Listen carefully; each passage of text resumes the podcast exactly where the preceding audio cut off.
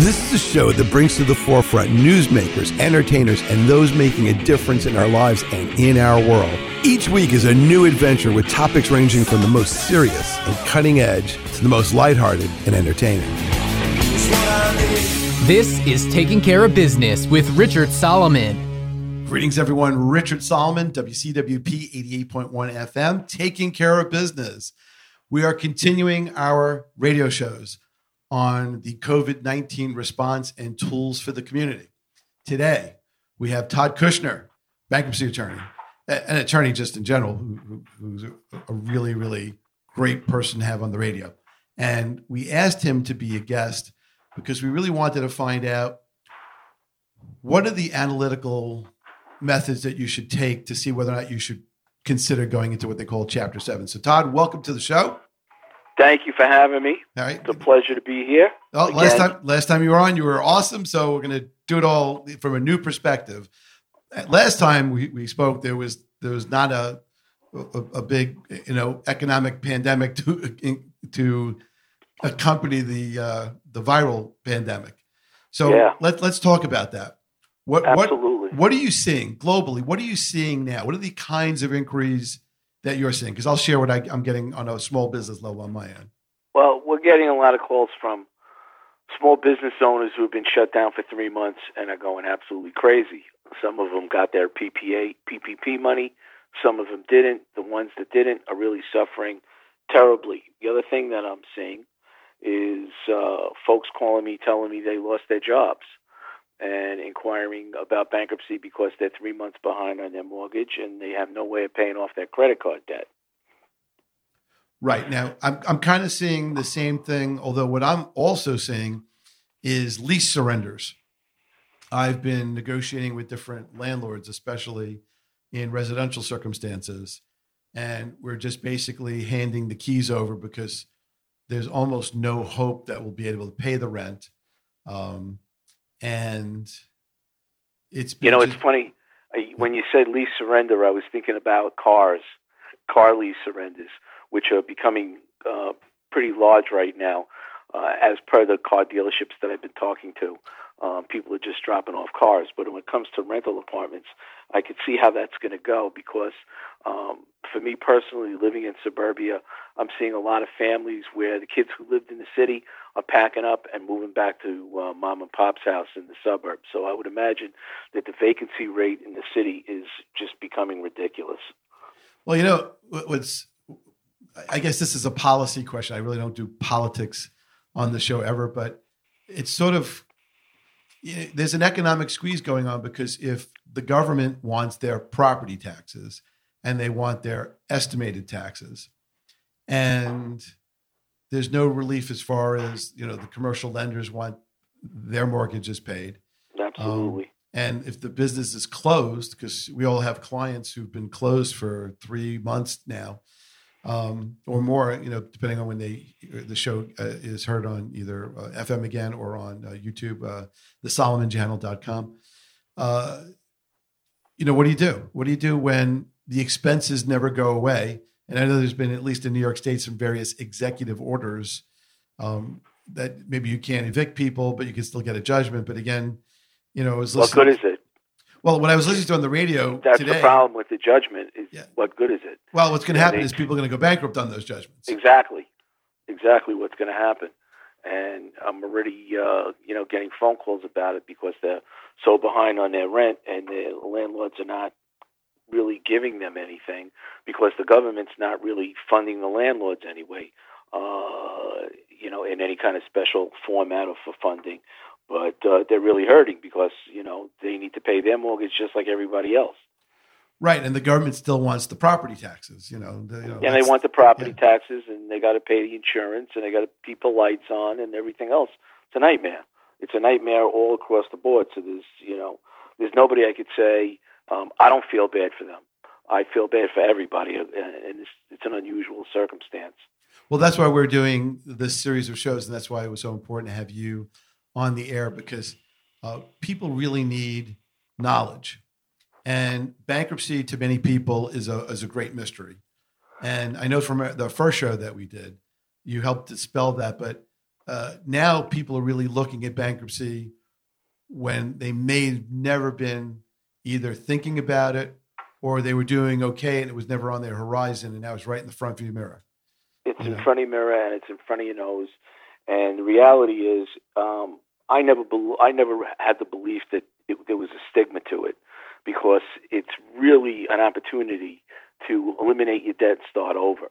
So uh, that whole stigma thing uh, that I used to hear people complain about, I don't even hear them bringing it up because the stigma is over. Everybody's in trouble across the board, across the land, and uh, the the mystery of bankruptcy is going to become more uh, transparent as friends and neighbors enter into it and talk about it, and they're going to realize that it's a it's a unique opportunity.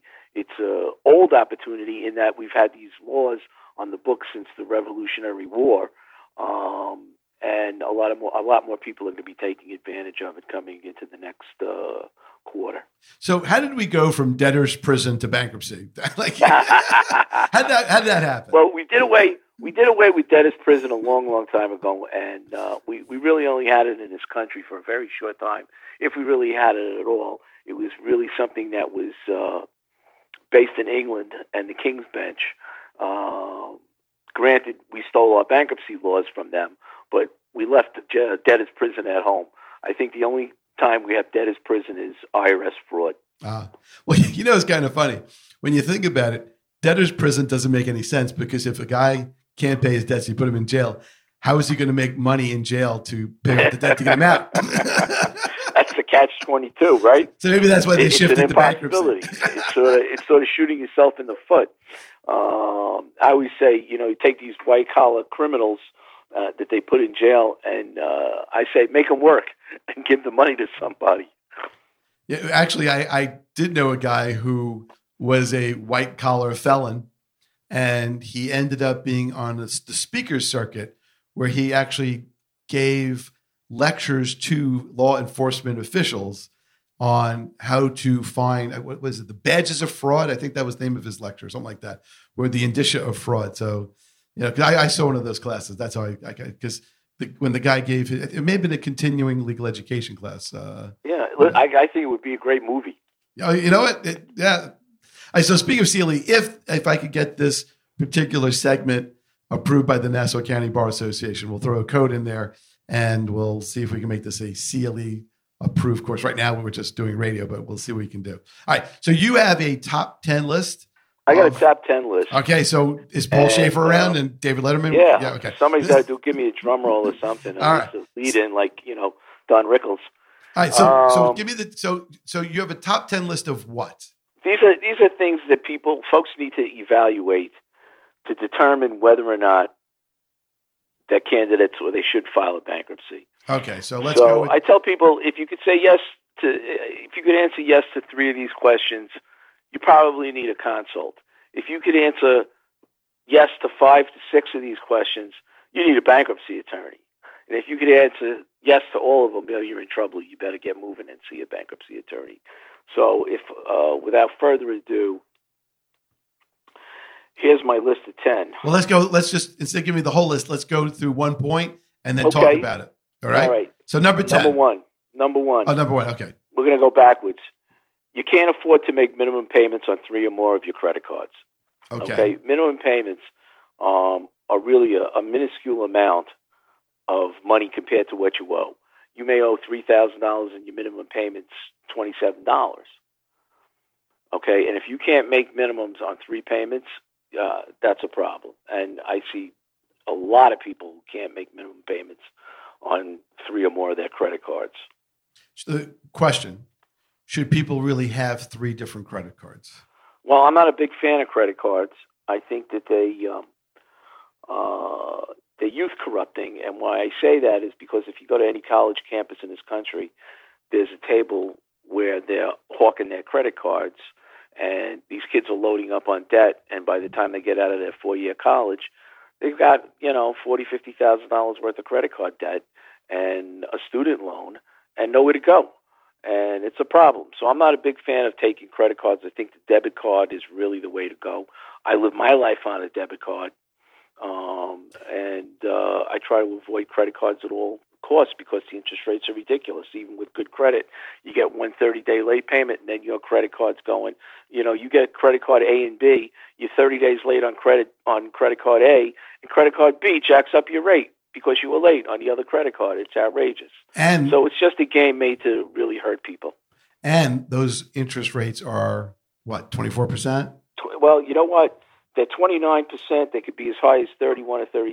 It all depends what state the credit card was issued in. Now, in New York State, we have a usury rule, and it's 15%, which is why there are no credit cards based out of New York. If you notice when you send your ah. check in, ah.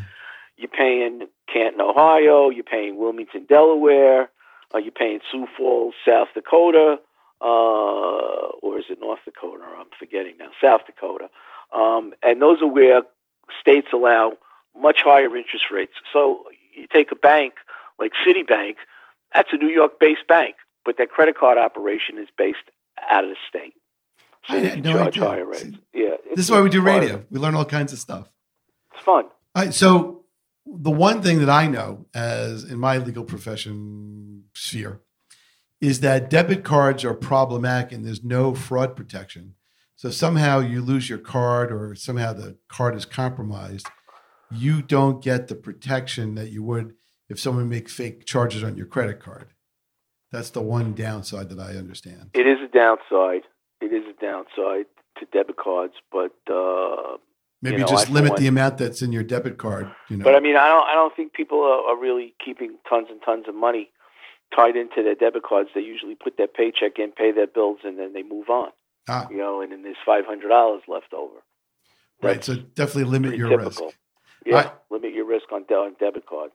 All right, number. Oh, oh so, uh, so you don't like credit cards at all, but I mean, you do need them for like renter cars and. Yeah, travel. that's what's great about the debit card because you can go anywhere. You can go with Amex or anything else, including renting hotels, cars, whatever it is that you want to rent, and uh, buying plane tickets. It's, they're just as good as a regular credit card, right. and they're becoming more and more accepted.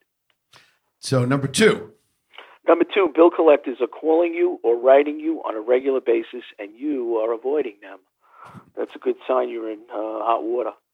Uh, well, I, I, a lot of people come knocking on the door in my office, and uh, I, I, you know, I, I it, it kind of gets summarized as, um, I need some help with this, and there's usually like some kind of story that goes with it. Um, uh, uh, my friend didn't have the money, so I lent him my credit, and he said pay. You know, and then all of a sudden now I'm in it. It's always there's always some kind of complexity, uh, at least with at least the ones that I get. um, true. Uh, do you have any suggestions or tools for yeah, people um, about about these debt collection letters, whether they come well, from a debt collection company or from a lawyer's office? Yeah, typically lawyers don't do them anymore because there are so many new rules with the Fair Debt Collection Practices Act, which is a federal law, that um, the days of dunning letters from lawyers are pretty much over because there's a credit Miranda and you got to know the rules, and if you don't know them, you don't you don't play that game. But bill collectors uh, know those rules, and attorneys that work for bill collectors know those rules. Um, and it's a great rule that people don't know, at least most people don't know, and that is if you send a letter uh, by regular mail to your bill collector and you tell them, I don't want to be disturbed at my home anymore they got to stop calling you.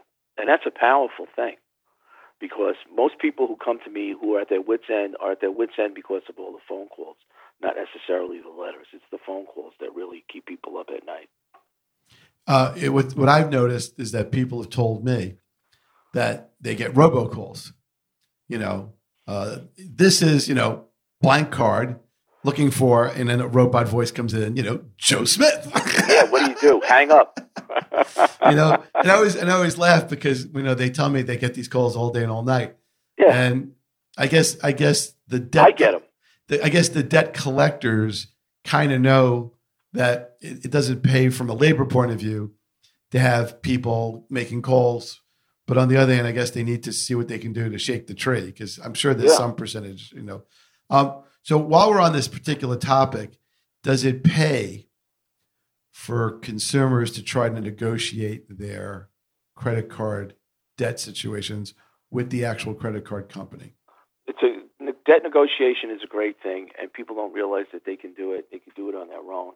Um, I will say that if you have a lawyer do it for you, um, you'll probably get a better result because the bill collector is now talking to a disinterested third party, and they're not going to pull the kind of tricks they would pull on uh, an innocent person or a lay person who calls in and tries to negotiate it. But uh, we've gotten settlements as low as 30 cents, 28 cents on the dollar on credit cards for you know folks who are hurting.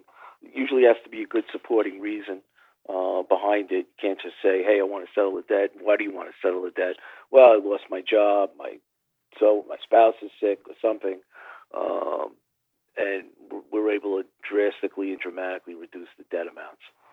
One so, thing, um, one thing I want to tell the radio listeners out there: as lawyers, we all do that, but you know sometimes they use this to data mine, which is well, we, we need to see tax returns because they and they try to get all this information as if they would in discovery uh, to show your hardship, and then they go, no, not hard, not not hardship enough. so you have to be yeah, careful. you know, I got a technique that I use with the debt collectors who want information. I tell them no, I'm not giving you any information. I'm telling you right now. Uh, I'm a bankruptcy attorney, and I try to encourage my client to go bankrupt, but they ask me to settle first. So if you don't want to take that money, I, nice talking to you. Yeah. Okay. All right. We have a minute left. What's uh, number three? Number three, your income has lowered over time, but your expenses have increased. Well, that's true of a lot of people. You know, yeah, especially now. Especially now. Yeah. With COVID and the loss of uh, employment and so many small businesses being closed, it's a, it's a big reality. Do you do you see retrenchment as a tool? In other words, uh, downsize. Um, you know, move into the parents' house, uh, move out of state, uh, change jobs. Is that is that going to be? I think it's. I think moving to parents' house is is. I'm seeing a lot of that in the kids in my neighborhood and the people that I know who have older children. Um, they are leaving the city and coming into uh, into the suburbs. Um, you know, as far as other entrenchment, I don't see people selling their houses, at least not yet. But I do see them basically saying, "I'm not paying anything except my mortgage and my insurance and food for my kids and my and my family." Yeah, the bare essentials. All right, this is Richard Solomon with attorney Todd Kushner. Todd, what's your uh, phone number? You can reach me anytime at uh, 914 600 5502. Um, and if you can't get me there, it automatically goes to my cell phone. So I'm taking calls anytime. All right. So we'll be right back. Keep it locked in. Stay tuned.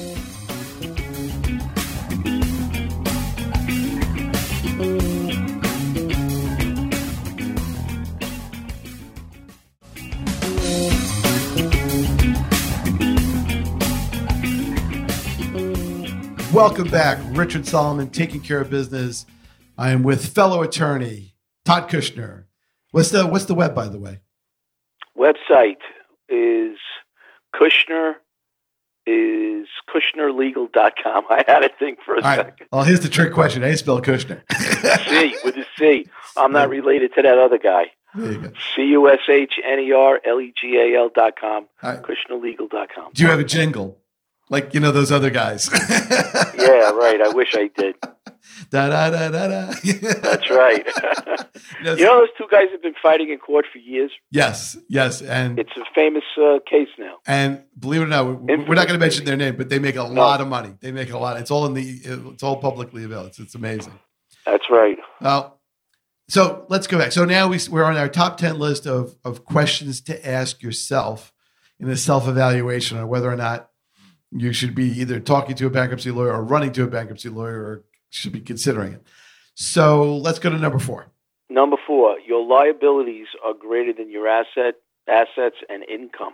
Oh, that sounds and like that insolvency. and, and that's that's including your mortgage. A lot of people say, "Well, you know, I make fifty, but I only have forty five thousand dollars in credit card debt, so that's not me." Oh, yeah, that's you because you can't pay back forty five when you're making fifty. So it's impossible, gross net and everything else. After that, you got to eat, you got to pay uh, insurance, you got to feed your kids and clothe your kids.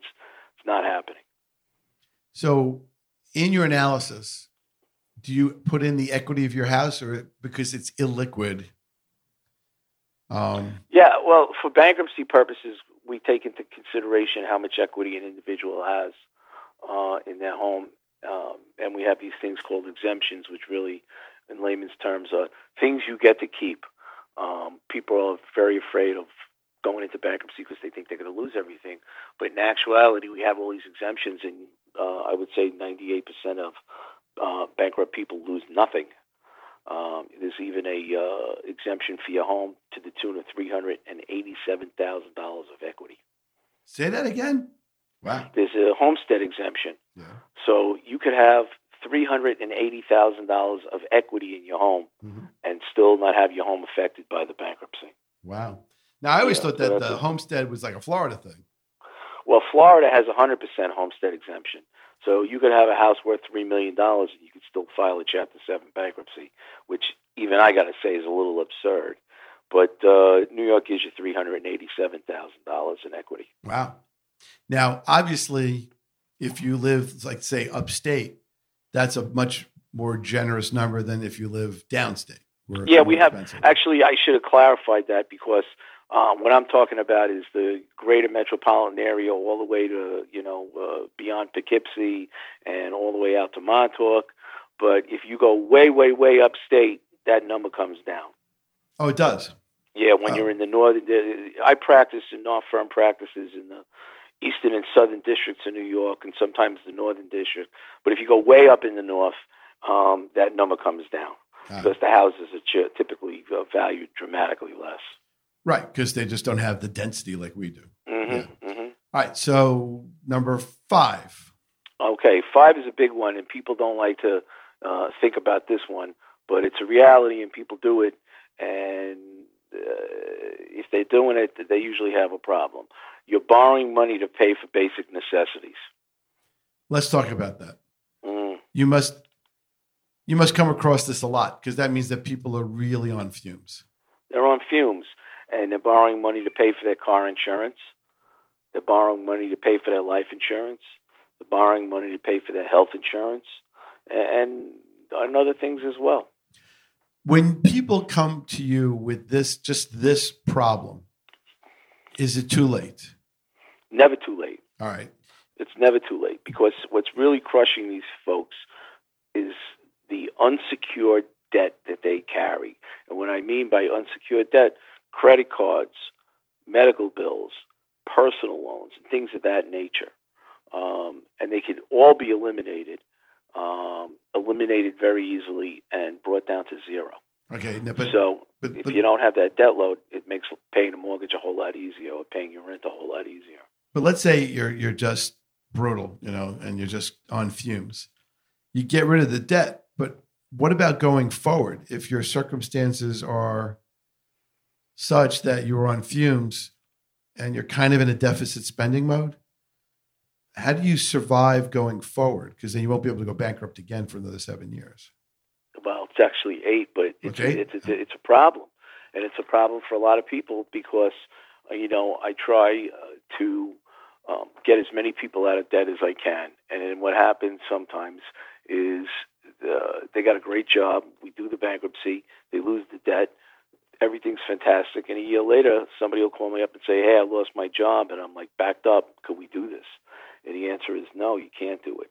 But there is a solution there's what we call a Chapter 13 bankruptcy, which allows you to pay back um, some of your, you know, your unsecured debt over 60 months, Now, can you do that right after you and do? it's interest free. Yeah, you could do it. We call it a Chapter 20. oh, Do seven and 13? seven seven and 13. Um, and paying that debt interest free for 60 months is a lot easier than what your minimum payments are going to be on your credit cards anyway.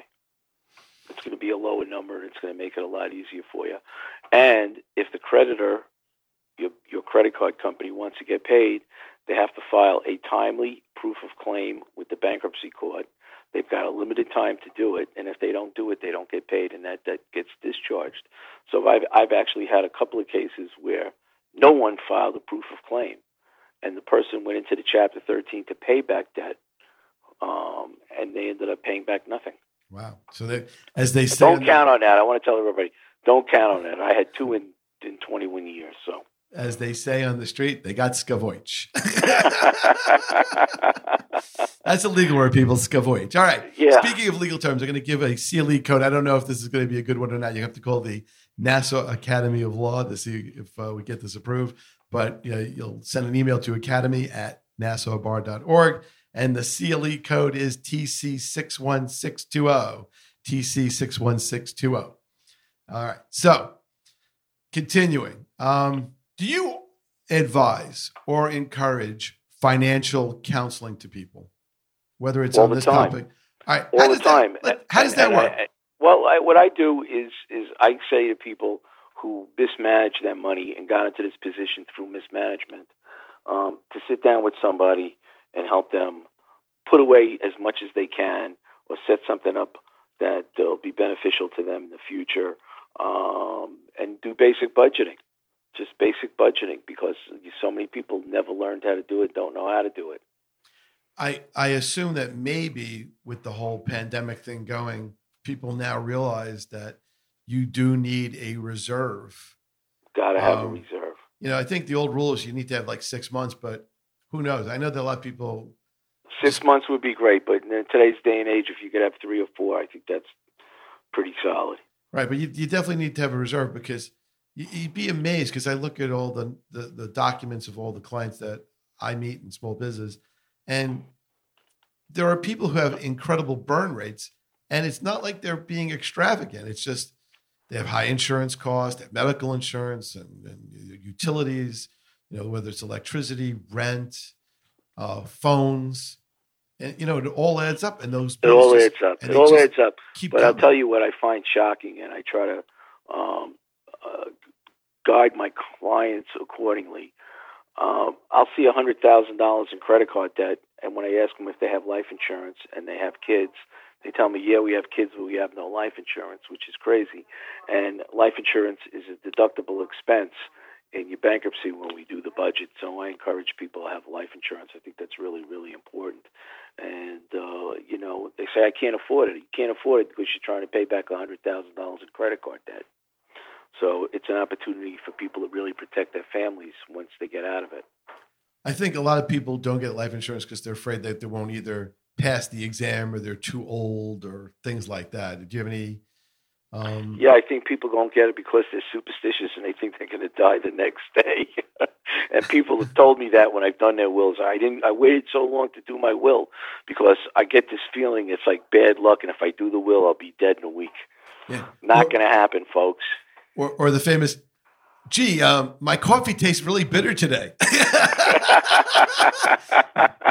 Is this the usual stuff I drink? yes, exactly. All right. So Let's hope not. that boy, that tastes funny. Yeah. you know, when the paramedics come, what, what was the last thing you know that person said? Oh, this tastes funny. yeah. you know. All right. Number six. Number six, and the divorce attorneys are going to like this one. Any divorce attorneys out there who are listening, uh, you are in debt due to charges incurred by a spouse or an ex-spouse, and I get that all the time. All right, so let's let's talk about first spouse because um isn't it harder to say that well that's not my debt it's my spouse's debt it's impossible to say that because once spouse A gives a card to spouse B, spouse B is fully responsible for any debts incurred, including spouse A's debts. Got to think about that one for a little bit, but it's the truth. is that Um, also the same thing if you give your kids a credit card Yeah. because if they just you know the one thing I, Remember the old days? The old days used to sign a little thing to get a credit card, and now you don't sign anything. They just send it to you on a piece of cardboard, and you take that cardboard and you rip your card off of it and you throw the cardboard in the garbage. But that's where the uh, um, the wording is that tells you you're fully responsible. now let's talk about teaching kids about money because you kind of talked about it a little bit before but you know because kids just sort of are so used to clicking mice and downloading and streaming. I don't Jesus, know. sounds like my life. What's that? Yeah. It Sounds like my life. I don't know if they understand that it's really not free. It may be instant, but it's not free. And in many ways, writing checks was sort of a little bit more. It, it I like writing checks. It enforced okay? you to look at your money. It, it makes you look at it. Yes. It makes you look at it. When you write a check for everything, or you use your debit card, and you know they're taking money out of your checking account right that second, you think twice before you do it. Whereas Right, with a credit card, you go, ah, I'll make some more money next month. Don't worry about it. I want this. I have to have it. I'm going to buy it. Right. And and do you notice that because I've noticed this. I've had, you know, people come into my office who are very, very young and they'll express like I have X dollars in credit card debt. And I'll be like, wow. Like, you know, like, wow. Because like when I was your age, I didn't spend that kind of money, you know, you know. period. Exactly. And you couldn't get a credit card. Well, that that also helped. Yeah, it helped a lot. And Right. we don't we don't realize how good that was. Look, there's a lot of things that were good. Busy signals, you know, no Yeah. remotes, no 24 Mhm. hour cell phone access and things like that. exactly. But exactly. but being able to buy almost anything And any time, at any time, laying in your bed at two o'clock in the morning, right? And it comes at 8:30 in the morning, you know. and then when you wake up, you go downstairs and you have your orange juice and your piece of toast, and you go to the door and there's your package. Right. How do they do that? You know, well, because they they they data mine us so much that they know what we're thinking and they've Yeah. told us what to buy, and it's already. That's Um, right. you know um so so how do you teach kids because you know they don't really teach you know check writing and check balancing 101 Yeah, I think that you know this is ought to be a basic education in in in high school or college is how to manage money and what credit cards really mean and what compound interest means as it relates to a credit card. And now I know I never had that class, and I don't know if you ever had that class, and I don't know if that class exists, but I'd like to see that being taught in schools. Well yeah you know, i did take accounting and tax classes Mhm. you know and that that sort of helped. And then you know running a business and advising other businesses. I, I could tell you that as someone who's advised lots of businesses you know when you look at their books and records uh, there are many times you just you know you, you you start asking questions like what's this? or why do you have that? And you look at wow that's do you really need to do this because uh, that's not really within your monetary structure Right. Um, you know, one of the, one of the classes that I did on WABC radio um, was, "Am I actually making money?" Because a lot of times I noticed that my clients didn't really do like cost accounting dynamics in their pricing. right. They'd be like, like, like, well, what do you charge? Well, I charge what the guy down the street charges, you know, or I look up what other people charge. I'm like, yeah, but that guy doesn't have a mortgage like you do, or he doesn't have a Or payroll, pay the rent you have. you know, or, or, or you know, they're they got some kind of group health deal and you don't, you know, it's Mm. you know, and and then the thing is, well, I got to be competitive. And I'm like, well, maybe you not need not to be competitive in the same market. Maybe you need to do something different. But Like getting rid of your Mercedes Benz G wagon and getting a Hyundai Sonata. yeah, well, but not even that. If if if if you're like in, I don't know, maybe you're in construction, you do, I don't know, shed building, but and but you're not really making money because it's not good for you because other people have better costs and or volumes. Maybe you got to do garage building or just something different. You know, you don't have to necessarily compete, but you know, the question of am I actually really making money is never really thought of by business owners. They're they're never really advised. Uh, I remember um, Fred Esposito, who teaches for the bar, uh, really explained how you should calculate your billable hour by figuring out how many hours you work per year, how much your expenses are, what you want to has, have your, don't forget your own salary, what you want to pay yourself, and then figure out a little bit of write offs and bad debt, and then do a mathematical analysis, and then that's your billable hour because that's what you should be charging. And Mhm. a lot of people, How many lawyers don't do that? all of them, all Right. of you know, And how many folks don't budget? all, A lot of them. And Yes. how many folks don't analyze what their businesses are really bringing in? Um, and that's why so many small businesses fail because And- they got a, a passion for something, whether it's bicycles or stereo equipment or lady shoes, and they go into business and they say, I, I love this and I'm going to sell this stuff. And they don't really do those kind of calculations, which are imperative for all small businesses. And inventory is a killer. Inventory is a killer. You know, um, especially um, think about all the businesses right now who have inventory. If you're in the clothing uh, industry, all those clothes are uh, winter and spring. It's over. Those two seasons passed. Now you got a store filled with clothes that you can't get back and you can't sell. So what are they going to do with it? They're going to give it away. They're going to sell it on nickels, nickels on the dollar. It, it, it, it's, it's everything. Restaurants had food. Yeah. What is Peter Luger's going to do with all that steak? They, they call up uh, the dog food companies. I'm going to have to. I mean, I know they age them for 90 days, but we already had 90 days. well, well, that's why they call it a 290 steak. All right. That's right. Richard Solomon, Todd Kushner. What's that phone number, real fast? Uh, that phone number is 914 600 5502. Love to hear from you. All right. We'll be right back. Keep it here.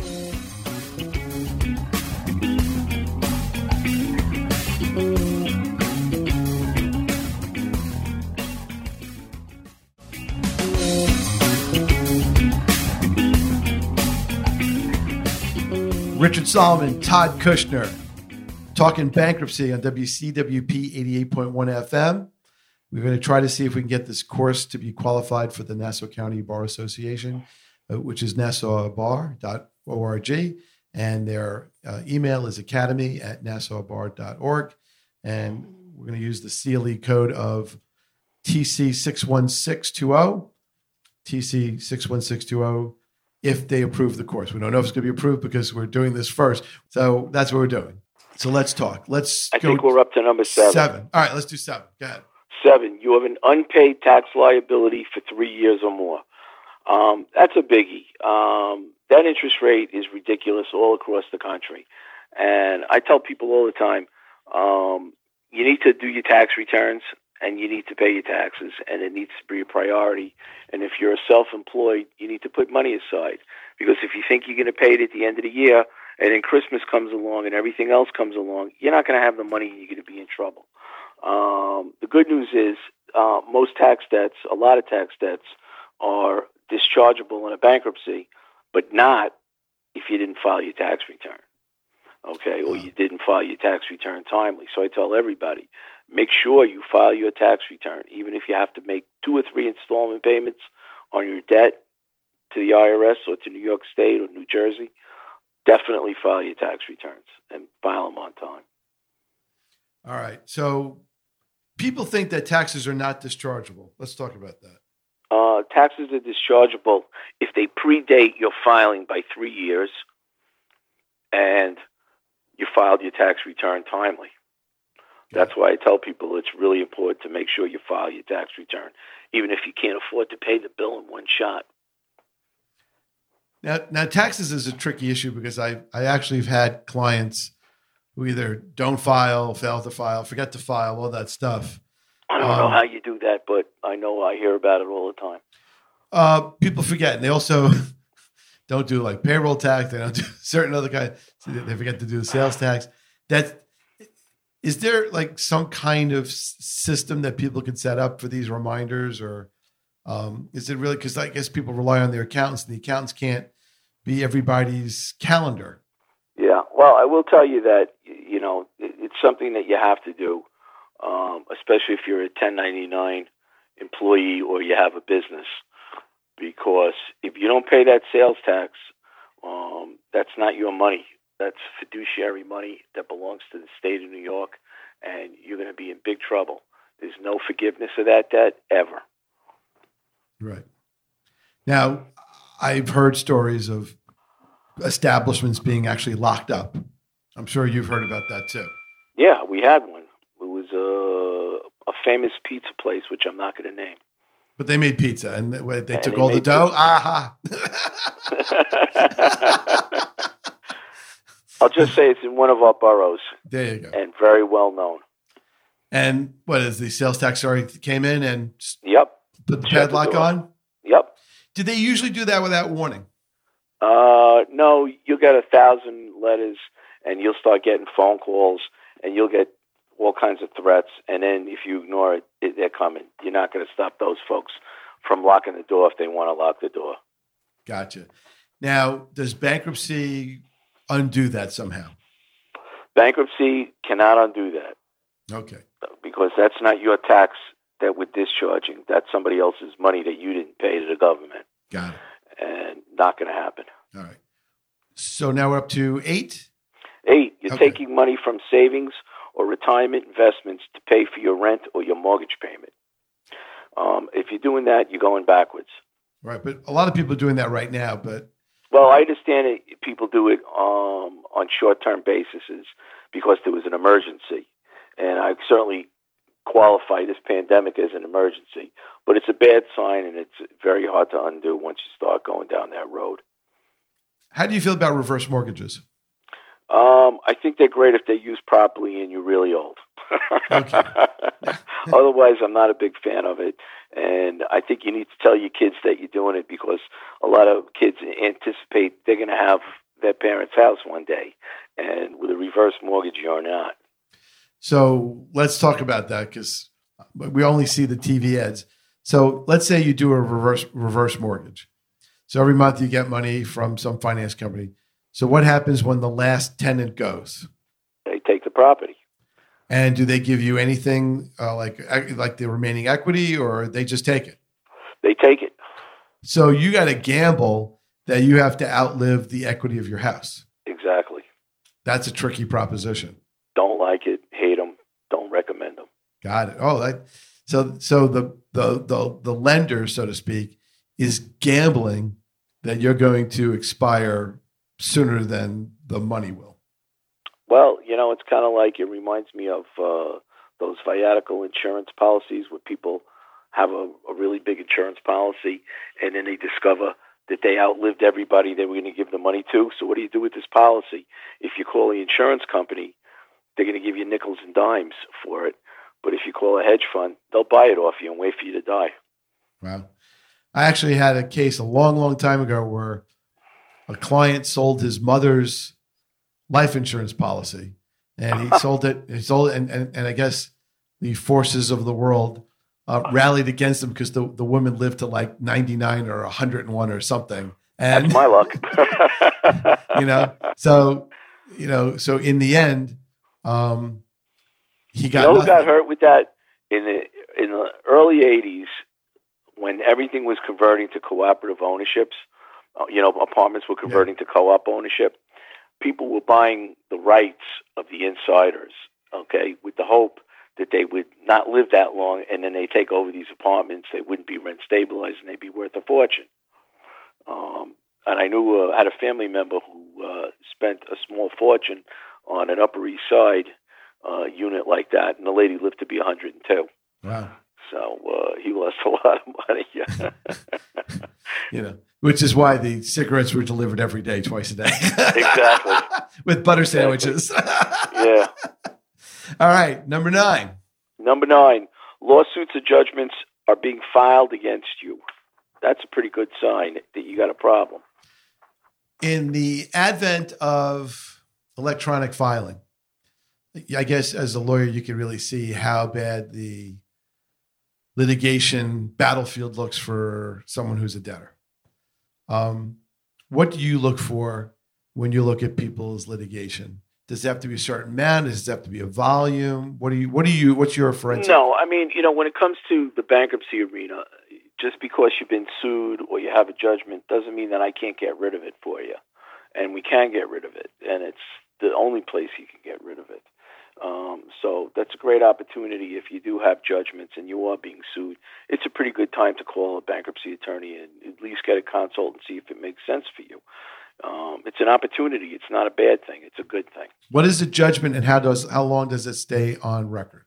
Well, uh, you know, a judgment is what happens at the end of a lawsuit um, when the bank wins, and the bank wins most of the time, if not all of the time.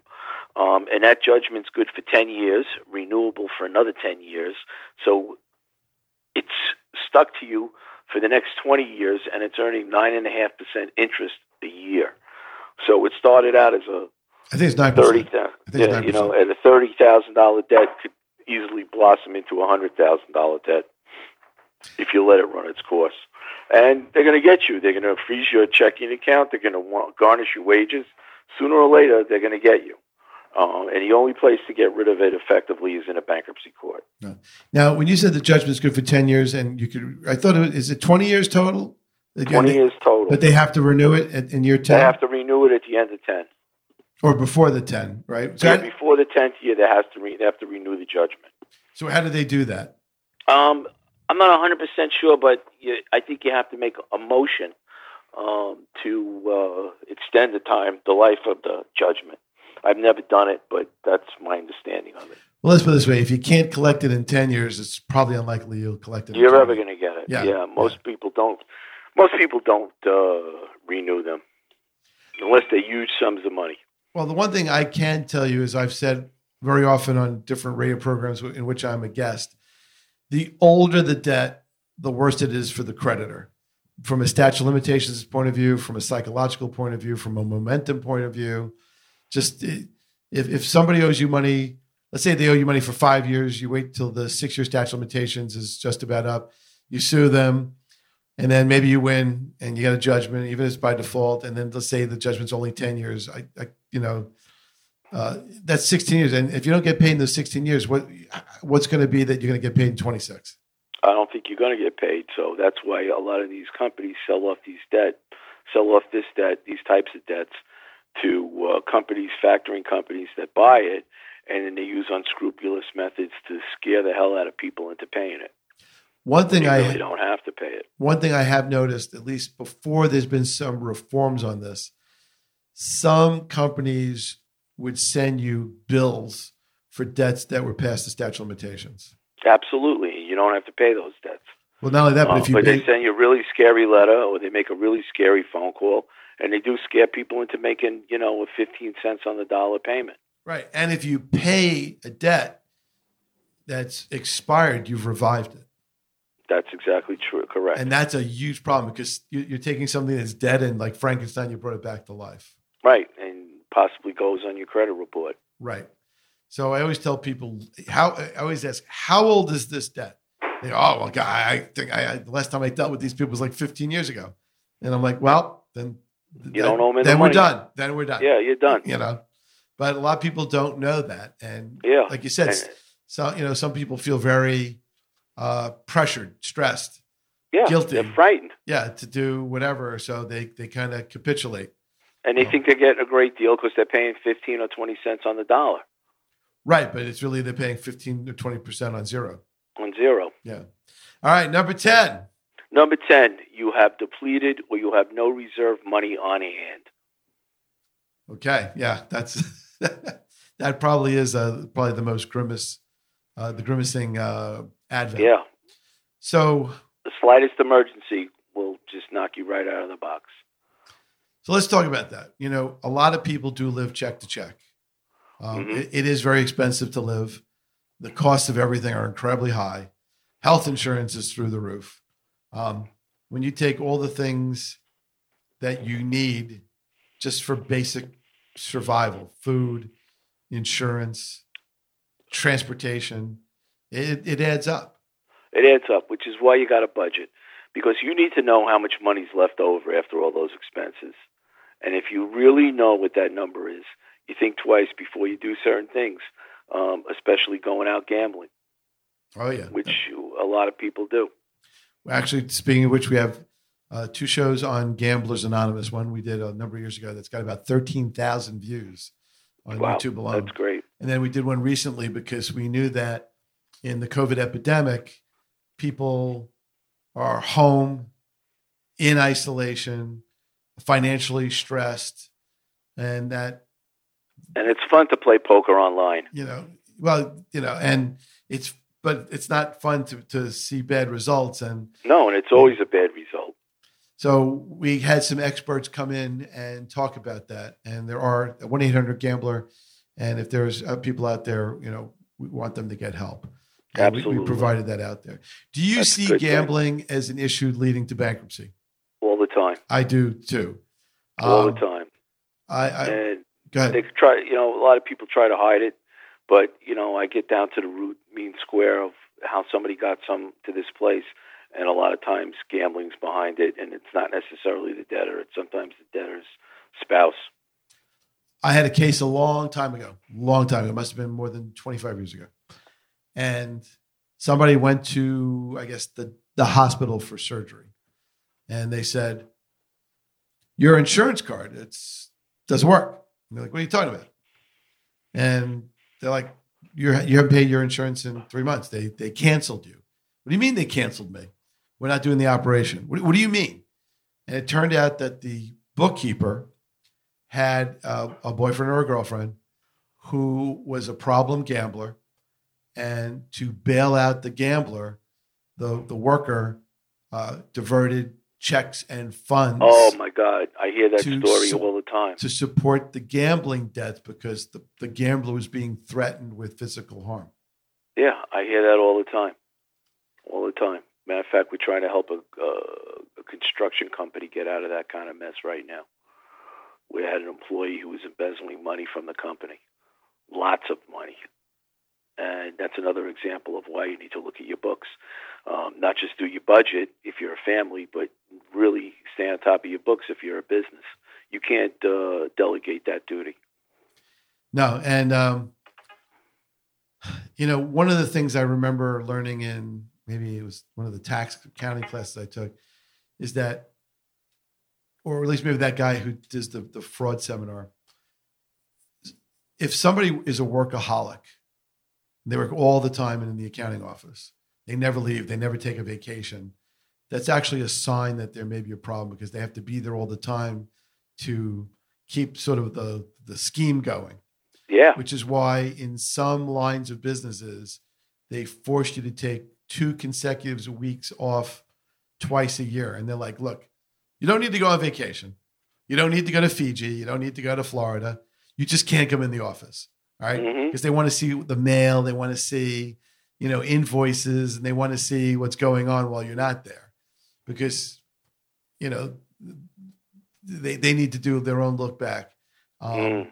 so so I've I, I know people who are like, "Well, where are you going this week? Nowhere. I just can't go to the office because that's part of it. I that. think Like it's a great thing. you know, I think it's a great thing because you know it's good for the business and, it, and it's good for the person to renew themselves. yes. So I guess as a warning to the small business owners out there, um, you know, embezzlement is sort of your problem. If if your employee is embezzling, my experience has been that they never really ever pay it back, and usually the sums are quite large over time. Yeah, they can't pay it back, you which know? is why I have my trust book under lock and key in a safe. Yeah. exactly you know but yeah you know you really have to in general have your access to all your books and records very restricted to only people who are really in the need to know and really Mhm. need- and you got to and you got to look at your books. yeah Uh, you know, you, you can't rely on a bookkeeper to do the whole thing and give you a report at the end of the week. You got to look at your books. You got to look at your checking account. You got to watch the flow of money. all right well speaking of the flow of time we're out of it see i didn't Oh, budget i didn't budget the time right but we got the top 10 list in so that's we got all the good top ten list in, and that's good. David Letterman would be proud of us. all right so paul shaffer played the music we're going to thank todd we'll thank our other guests I just want to say one thing. Actually, I want to say a couple of things, and I'll make it real quick. Stay safe, wear your mask, and call 914-600-5502 if you have a financial concern. There you go for all of us out there, stay safe. If you need to get in touch with us, call us, send us email. We'll forward it to the appropriate people. We'll, we'll see you next time. Thanks for listening.